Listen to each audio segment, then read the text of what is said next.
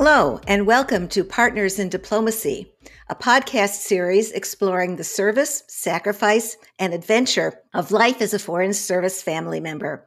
I'm your host, Bonnie Miller, and we're joined by Mariella Tefft, a longtime Foreign Service spouse, nurse, and biostatistician who has used her skills and versatility to adapt to foreign service life from 1972 to 2017, including eight foreign postings and four of which she was the wife of the ambassador.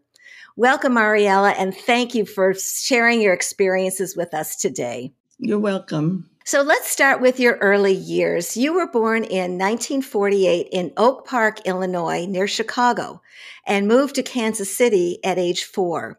So, what was it like growing up in your family and community in the 1950s and 1960s?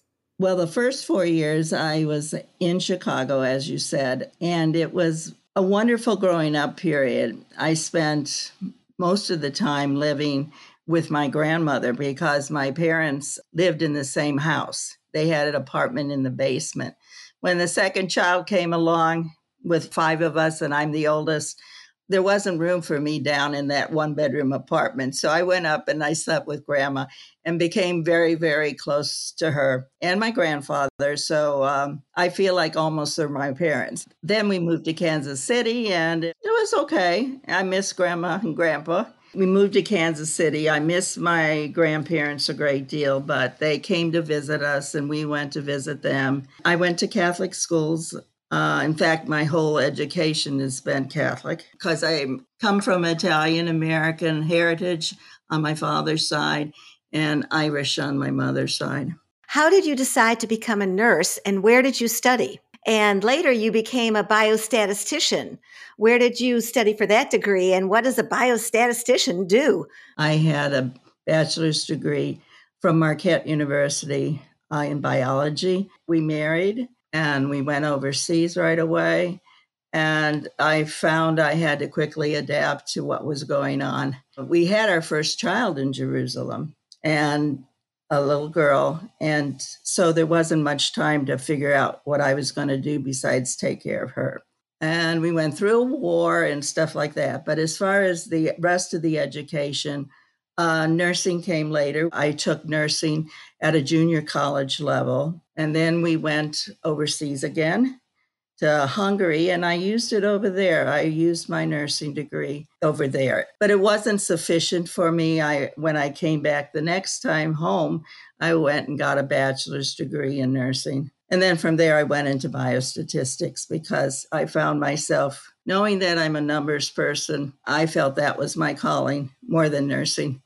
But I was able to combine it wisely and work for Georgetown University at the Cancer Center so I combined my knowledge of medicine with my biostatistics. So that's a long journey of uh, education into how you got to where you are now and how you combine that with the Foreign Service.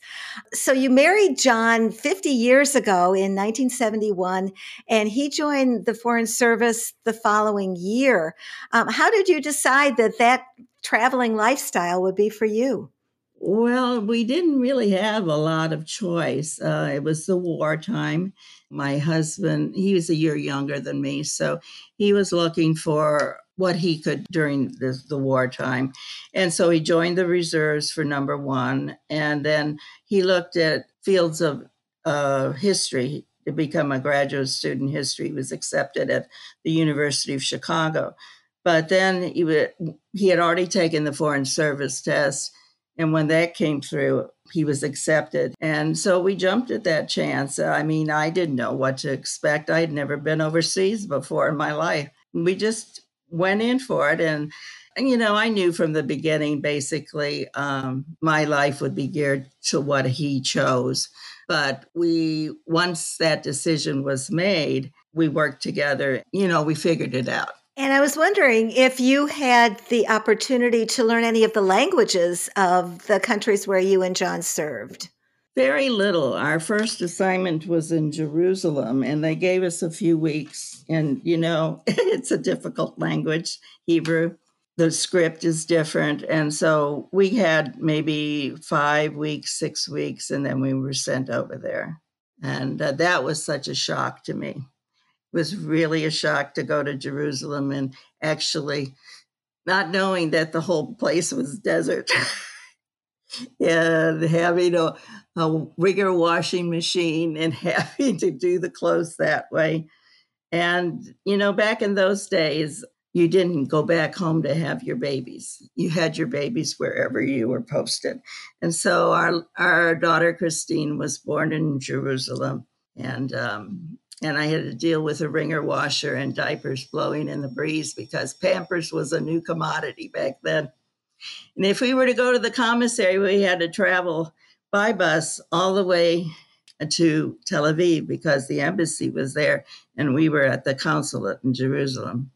We adapted and I learned a lot. Um, we made some good friends when we got Christine baptized. Uh, one of our good Arab friends, Palestinian friends, was her her proxy godfather. So we had good relations with the neighbors. It was nice. Where was your other daughter born? She was born in the U.S. here so after Jerusalem, you were posted to Budapest and then Rome, and then a big change. So when John was DCM in Moscow from 1996 to 1999, and he was also charge for most of that first year, you worked with the American International Health Alliance. So please tell us about your life in Russia during those years. I arranged to get this job pretty quickly after I arrived in Moscow. I talked to people that through the the headquarters was in Washington D.C. I had my degrees and I had my biostatistics by then. So I had this job with the American Health Alliance and we I was brought in to work on developing a database system for their healthcare that they delivered in various places in the former Soviet Union. So um, they had places in Kazakhstan and in Uzbekistan and in Ukraine. And I was able to go to those women's health clinics in those areas and help to explain the advantages of using this database to keep your data in, to keep track of people's medication and what the doctors are doing for them, and to be able to share it because the sharing of this information would be easy today, but it wasn't so easy back then in 96 and 97. Anyway, that's what I did. I did that for a year and the project was open and we got the database up and running in all these different sites. And as far as i know it worked pretty well. Then i sort of did the same thing when I, they hired me as a nurse for the health unit there. They found out i had computer skills and i could do all this stuff with them. And i developed uh, a clinic for them and uh, one of the doctors who moved on to i think saudi arabia uh, he liked my system so much that he took it with him and set it up there. You know, now it's easy to do all this stuff, but it wasn't so easy back then. Yeah, this is pre internet and early computers, but it sounds like your skills really helped organize the system. And it must have been fascinating to travel to the different republics in the former Soviet Union and see what their healthcare systems looked like. I have to tell you about a funny episode when I was in Tashkent at this women's health clinic. They were so careful with me, and I had to go to a special bathroom on a different floor. Turns out there that was one of the only toilets in place, and um, there were footprints on the toilet seat. So obviously, uh, one of the Uzbek women went to the bathroom there, but she only knew how to position her body in a different way. And so there were footprints on the toilet seat. I'm sure you have a lot of stories about traveling all over and seeing the way that, that things were. So let's move on. When John held his first ambassadorial post in Vilnius, Lithuania, which was from 2000 to 2003, which was 10 years after their independence. You worked at the United Nations Development Program, UNDP. So can you tell us a little bit about life in Lithuania and how you balanced that job in health with also being the wife of the ambassador?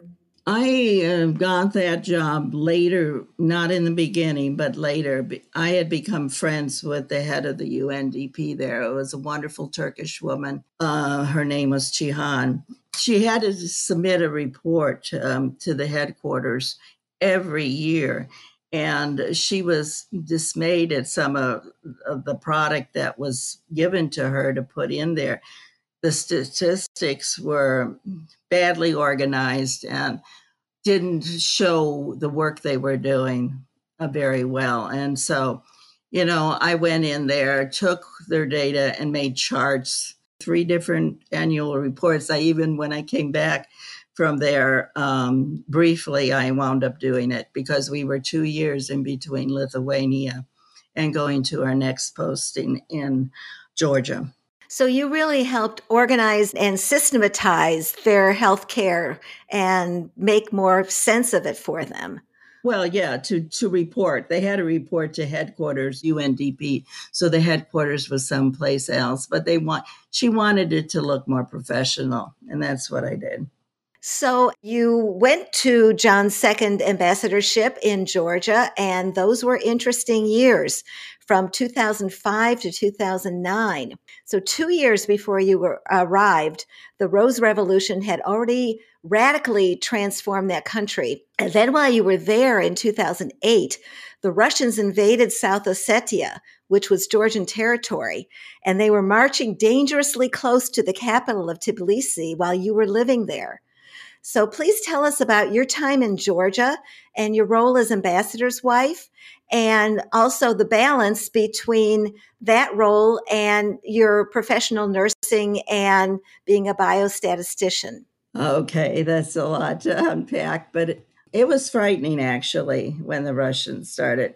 We got sense of something being wrong when in the middle of the night we woke up and were he- hearing uh, planes roar overhead and bombs dropping closer to, to the airport, not where we lived, but still you could hear it. And that woke you up to go out in the balcony. And then we heard the bombs dropping. Of course, it was frightening. My husband, uh, you know, went into the the embassy right away and tried to find out what was going on. And uh, indeed it was a war and they were coming through South Ossetia.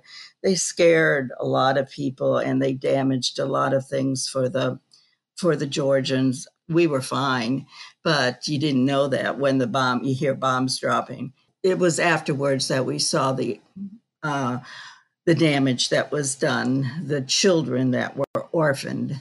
There were many children orphaned widows. So it's uh, was an awful experience. As when I was working for the Healthy Women in Georgia project, which was what I was doing there for for most of the time.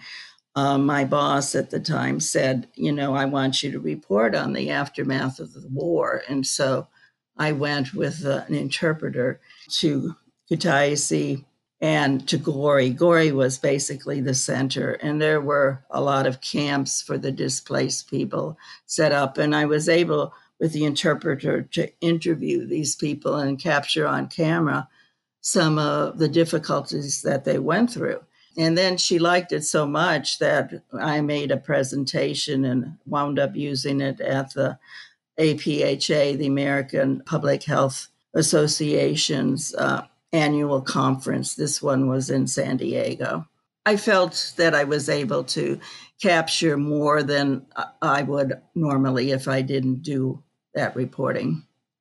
So, were you at the time afraid that the Russians would take over the entire country of Georgia? Sure, sure. That was in the beginning. Um, but um, I was at home when the uh, we heard the bombs then my husband went in, and I was home alone with the dog. And then I finally said, you know, hearing sirens going on, I called him up and I said, You're not leaving me in the house alone with the dog. And so he said the car to come and get me. And I we went and waited it out at the embassy. And he had his DCM there. And so, and he had his dog. So, I mean, we were about three or four people and we got the sense that they they we knew they were coming down the road to Tbilisi but they stopped well short of Tbilisi Was there ever any talk about evacuating and having American embassy personnel go home? Yeah, there was. In fact, I think uh, he did evacuate the the dependents, um, the wives and, and the children, those that wanted to go. I wasn't going to do that, so I stayed with my husband the whole time. And the fighting went on for quite a while. I mean, we we knew they weren't going to come further to Tbilisi, but he, they had stretched all the way to Abkhazia, and the damage was heartbreaking and severe. And I remember my husband working hard and getting assistance. We had people come to visit us. We had, uh, even the following year, we had Vice President Biden come. People wanted to see for themselves what Georgia was going through. In the end, we got a good deal of assistance, and I attribute my husband's um, ability to convince them that they needed it really badly. So that worked out well, but still, it was a painful thing to go through for the people of Georgia. We loved being there actually because uh, the people are so generous and so kind and so engaging.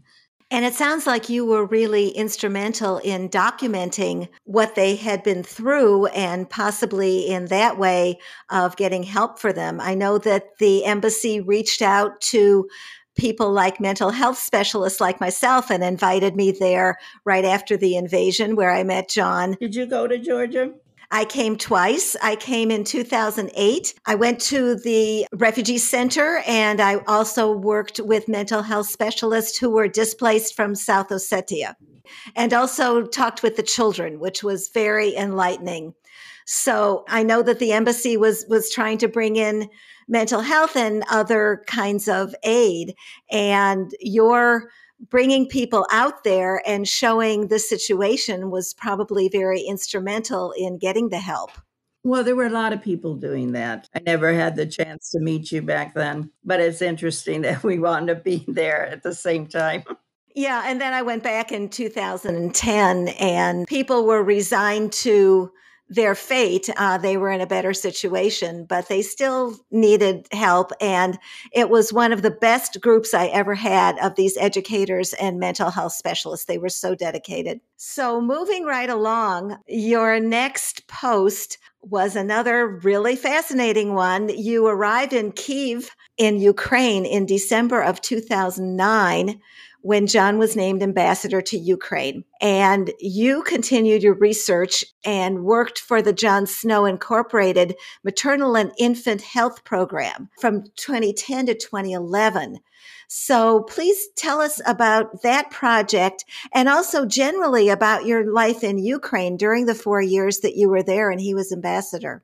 It was a good a good time for us. Uh, we were there about three and a half years because we came in so late. There wasn't a war, but the war developed right after we left. It was it was uh, good. The people were good. Um, we traveled all over the place, and this project involved evaluating uh, a ten year program that John Snow organized before, and it had somebody in charge. But when I was told to evaluate it, well, when you evaluate something, from a biostatistical standpoint, you have to look at the data. And the data, what I found was the data was not kept very well. And every year they did their own assessment, but they changed they changed the forms every year so they weren't collecting the same amount of data or the same types of data. And in the end, I wound up taking the outcomes of the program, like maternal health and child maternal mortality and child mortality, because you can go back through the records and find out how many infants died and how many women died. And then that's what I wound up doing, going back to the health records uh, for, t- for a 10 year period and getting those for each little uh, rayon. Rayon is like a district. It's it's not a province. It's somewhere a little bigger than the city, but not much. And getting all the rayon data together and um, and processing it, but you know, giving talks and, and showing what actually happened. So that's what I did. So, were there programs there after you analyzed the statistics about maternal and infant mortality? Were there programs for the prevention or at least lowering those rates of early child death and maternal death during childbirth? Well, I had to separate those rayons from the ones that had the services of the of the Healthy Women program there and separate them for those that did not and compare the two. And there was a statistically uh, difference, an improvement.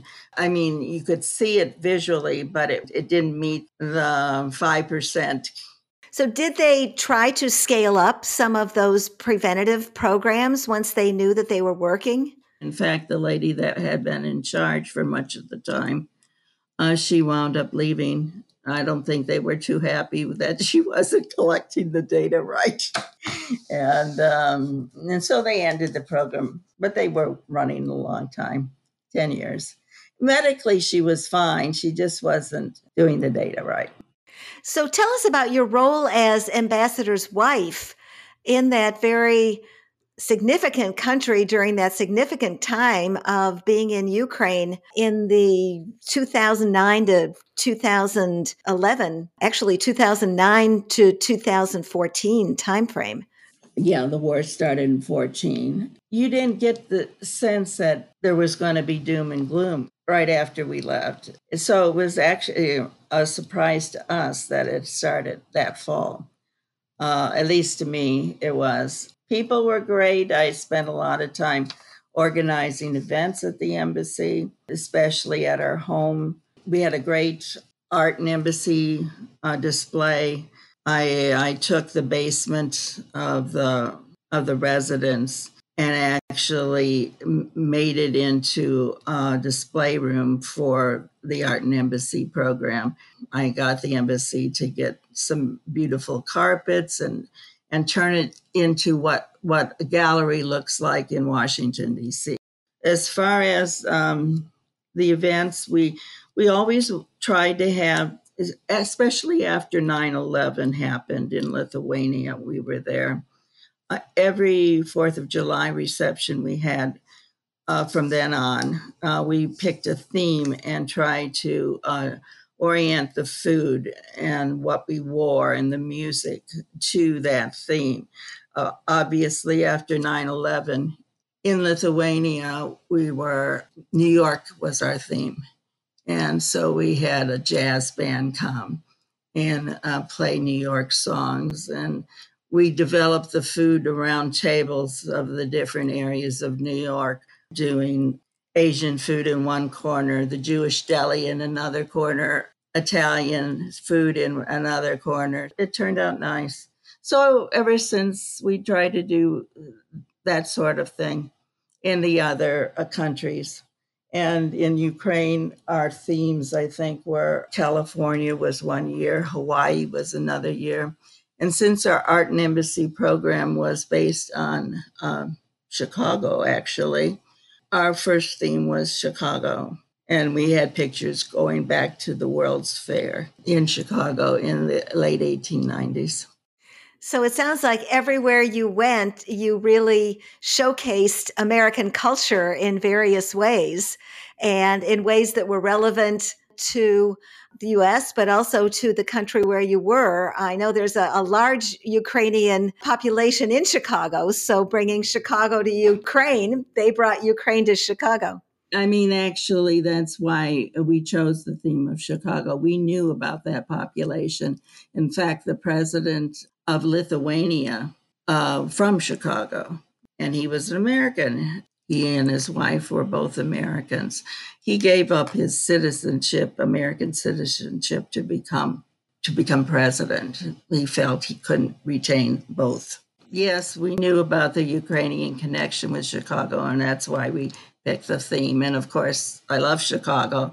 I have nothing but good memories with my grandparents there. So, yes, it was an easy thing to do. Okay, so from Ukraine, you moved next door, and John capped off his four decade Foreign Service career as U.S. Ambassador to Russia from 2014 to 2017, a very crucial country in U.S. foreign relations and foreign policy. So I would like to ask you, how was living in Moscow socially and politically for you? And especially during that time when there were strained relations between the US and Russia, especially after Russia had invaded two of the countries where John had served as ambassador in the prior decade, Georgia and Ukraine. So just tell me what life was like there and about your relationships socially and politically? Well, when we first got there, there was a political cartoon um, in uh, Russia, one of the Russian newspapers, that showed John as a spy with his hat, fedora on, jumping from plane to plane in all these different places, Lithuania and Georgia and now you then Ukraine, and then where all the trouble spots started to come, and uh, they that's what they thought of him as a spy. But when John saw that cartoon, he asked the he loves political cartoons. He asked the artist, you know, if he could have uh, one of his signed copies because he loved the cartoon, and and he just thought it was it was funny as heck to have that. So um, the the artist thought he was going to be lambasted, but he wasn't. John actually liked it. We couldn't have um, normal relations with other political figures in Russia because they didn't want to fraternize with our embassy people. So, or at least the ambassador. So, we didn't have many official visitors to our house from from the Russian political scene uh, or government scene, but we we threw our emphasis in connecting with the Russian people. Russian people are really nice. Uh, most of them have nothing to do with the politics of the area. And so we entertained them a lot. Uh, we had many guests. We gave like two dozen or more um, musical programs. Uh, we had, my husband wrote them the number down. He said we gave 27 concerts and uh, plus the three Fourth of Julys that I organized. So we spent our time with the people and trying to connect with them. Did you reconnect with friends whom you had had uh, 15 years earlier when John had been DCM in Moscow? You know, there weren't the same amount of people, the same people that were serving there then uh, as far as uh, diplomats, but um, there were a few friends, but not not many. When you were in Russia during that 2014 to 2017 time period and John was ambassador, were you able to work during that time professionally? No, I wasn't. But the embassy kept me quite busy. I organized all the events uh, as far as picking the food, and I upgraded the the linens and the way we presented things. Uh, you know, you just didn't have always the boring white tablecloths that you get when you go to parties. So, um, and our art and embassy program was good. Yeah, I mean, that's what I did. I spent my time with entertaining more more than anything else. Oh, but the other thing I did was in in all these places since I guess it was Georgia. I wound up organizing. I did a lot of organizing. I organized um, all the diplomatic spouses, a few of them in um, in Russia, and we had monthly uh, luncheons, and different ladies took turns giving the luncheons where everybody was invited. Um, so I started that and kept a list of all the women and did the contacting and that took quite a bit of time plus we put on a, every every year we um, we had a, uh, an event for the ladies that i organized and one of them was um, about that show oh i'm sorry i can't think of the name right now the chicago artist that became very famous uh, architect. It sounds like what you did was like three or four or five cultural affairs jobs rolled into one. It was busy. But yeah, I found I wound up organizing a lot of things uh, in my husband's career. Like uh, even in the earlier posts, uh, you know, Hungary didn't have a lot of things for young kids. So I wound up organizing uh, a daycare center and nursery school for the children uh, at the embassy in the evening. I mean, not in the evening, in the afternoons. And, you know, if they didn't have like a, a Girl Scout, they didn't have brownies in, in Hungary. So if they didn't have something, I, did, I organized it. It sounds it sounds like besides being a nurse and biostatistician, you were a jack of all trades and filled in where needed. Yeah, I should tell you about uh, the Friends of the Georgian Ballet that I started, and it's still going strong today. It's a charitable group, but it started out being the diplomats, uh, you know, couples and stuff that wanted to help support the ballet. So I wound up organizing uh, organizing that, and it's still going strong. I bet that gives you a lot of pleasure knowing that people have been able to engage in that cultural activity and you were on the ground floor. Yeah. And in the process, I learned a lot about ballet. You know, I became friends with the prima ballerina there. Uh, her name was Nina Ananiashvili. I learned a lot about ballet. So, I mean, it wasn't just me doing stuff for them. I learned a lot. So, I'm happy I did it. So, here's a loaded question, and you'll have several answers. But has your foreign service experience given you any personal or professional opportunities that you wouldn't have had if you had just lived in the United States during all these decades? Yeah, I guess it has. It did give me a lot. I'd gone to school at Georgetown, and then when we came back from a, an assignment overseas, one of my former professors was running the statistics program at the Cancer Center, and she needed somebody good. She knew she could count on me, so I, I went and I I worked under her for six six and a half years. So, and you know, as a statistician at a cancer center, every every medical publication that they wanted to support their research and stuff and get it printed, published, they needed to have a statistician on their team to check how they were doing the project, whether it was valid, what they were trying to measure, and uh, to get even printed or published. So I was involved with a lot of projects that wound up getting published during that time. But overseas, did you have any personal or professional opportunities that you would never have had if you had been in the United States the whole time? Well, when I was in Rome, I worked for a year as the school nurse of the of the University of Loyola University's year-long program. So I worked as a nurse, and dealing with uh, university students was a lot different than working as an embassy nurse in Budapest, where you had families and stuff to work with. I began to learn a little bit about the wild side of college life, working with these young people. Okay, so I read John's oral history through the Association for Diplomatic Studies and Training. It was a long history with many important parts to it. But he says in his history that you were his partner throughout all 45 years of his time in the Foreign Service and really a tremendous asset, not just to him, but to our country.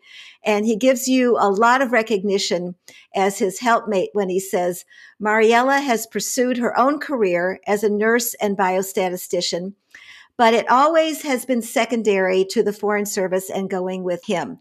I think if you talk to people who worked with us and served with us overseas, they would give Mariella an enormous amount of credit representing our country and for doing some very serious and concrete good things, particularly in her statistical work, which helped people in Georgia and Ukraine devise public health policy. So that is really a testament to all of your time in the Foreign Service and mainly overseas and how John gives you credit for that.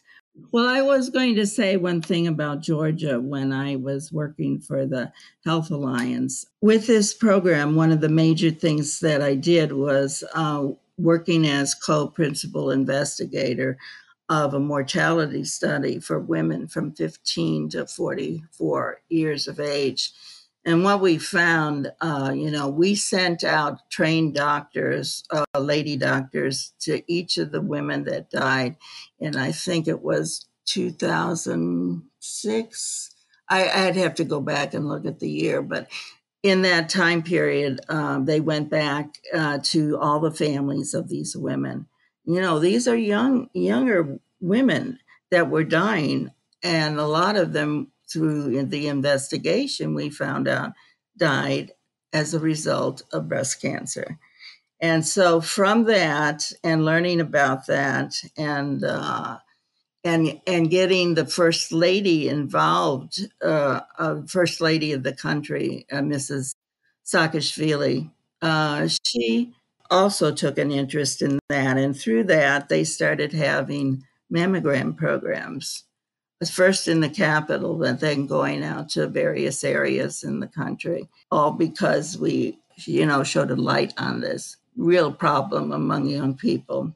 But that's very interesting uh, of how your research um, highlighted the causes of some of this early mortality and how the country and the healthcare system could turn that into a preventive program through mammograms and other preventative measures. Okay, so do you have any final thoughts or lessons learned, words of wisdom or advice for spouses whose partners are considering a career in the Foreign Service? And what would be realistic expectations of a career in the Foreign Service for a spouse? Okay, well, this is a loaded question in the sense that, um, you know, times have changed. You and I go back to a much earlier generation. In fact, when I went to college at, at Marquette, um, you know what women were doing after they graduated, even from college? They were either secretaries, teachers, or nurses. Those were the primary fields. I entered married life knowing that I would be doing or supporting my husband in whatever he did. And then in between times or while he's doing that, getting educated in fields that would matter overseas. I knew I couldn't be a doctor after I married him. There wasn't the time to be educated as a doctor, but there was time in between periods to become a nurse and to become a biostatistician. And then I was able to use that when I was overseas. My main thought was, you know, this this is what I did, but it's all this is what I could do overseas and also to support uh, my husband. So I figured if he's successful, then I'm successful. And I know that's an older st- old standard uh, and not a current standard, but that was my life. But him being successful and having all of these ambassadorial positions gave you an entree and gave you some power into doing what you do too. So it seems like it was synergistic. Right. It worked both ways. I wouldn't have the access, especially with what happened after the war in Georgia, if I hadn't been also the wife of the ambassador. So, yes, I realized that.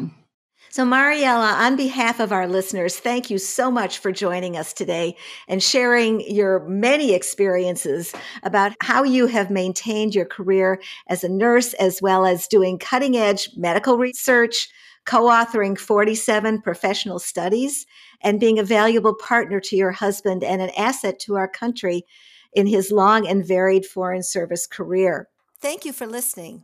If you are curious to learn more about the lives of Foreign Service family members, subscribe and listen to additional episodes in our Partners in Diplomacy series. To learn more about the experiences of America's diplomats and diplomacy, visit our website at adst.org or check us out on Twitter and Facebook. The Partners in Diplomacy podcast is funded by the Una Chapman Cox Foundation. Our theme music is We Are One by Scott Holmes. Our assistant producer is Sumaya Ishrat. Our producers are James Fowler and Mark Rincon. Our audio engineering and post production are provided by James Fowler and Post Productions. My name is Bonnie Miller. Until next time.